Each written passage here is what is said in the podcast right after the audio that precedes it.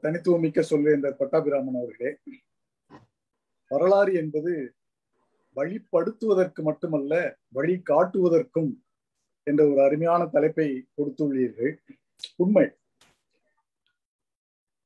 நமது பண்பாட்டு நூல்களை எல்லாம் எடுத்துக்கொண்டால்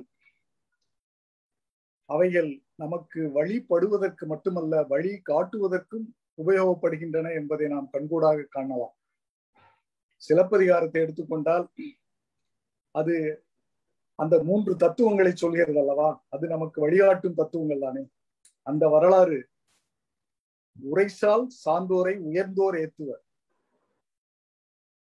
அடுத்தது நாச்சியப்பன் அவர்கள் தான் சொல்ல வேண்டும். எனக்கு மறந்து விட்டது.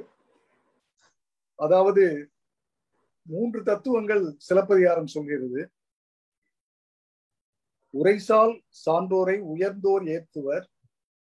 ஊழ்வினை உறுத்து வந்து ஊட்டும்.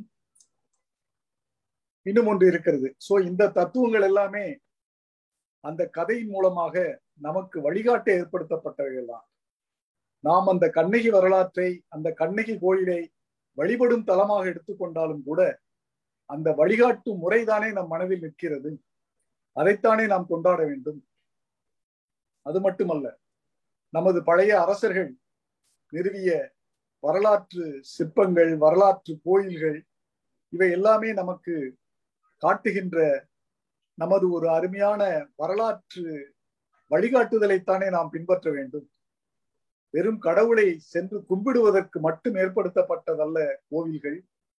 அங்கே ஒரு ஒற்றுமையோடு அந்த ஒரு மன நிம்மதியை நாம் அடைவதற்காகவும் பஞ்ச காலங்களிலே அந்த நெல் மூட்டைகளை எல்லாம் அங்கே அடுக்கி வைத்து அதை மக்களுக்கு கொடுப்பதற்கு ஏற்படுத்தப்பட்ட சில கிடங்குகளும் அந்த கோயில்களிலே அமைந்துள்ளதை நாம் பார்க்கிறோம். இது போன்று நமது வரலாற்று நிகழ்வுகள் எல்லாமே நமக்கு வழிபடுவதற்கு மட்டுமல்ல வழி காட்டுவதற்கும் ஏற்படுத்தப்பட்டவைதான் என்று கூறி நன்றி கூறி அமைகிறேன். நன்றி வணக்கம். நாகேந்திர பாரதி அல்ல நாக்கு ஏந்திர பாரதி.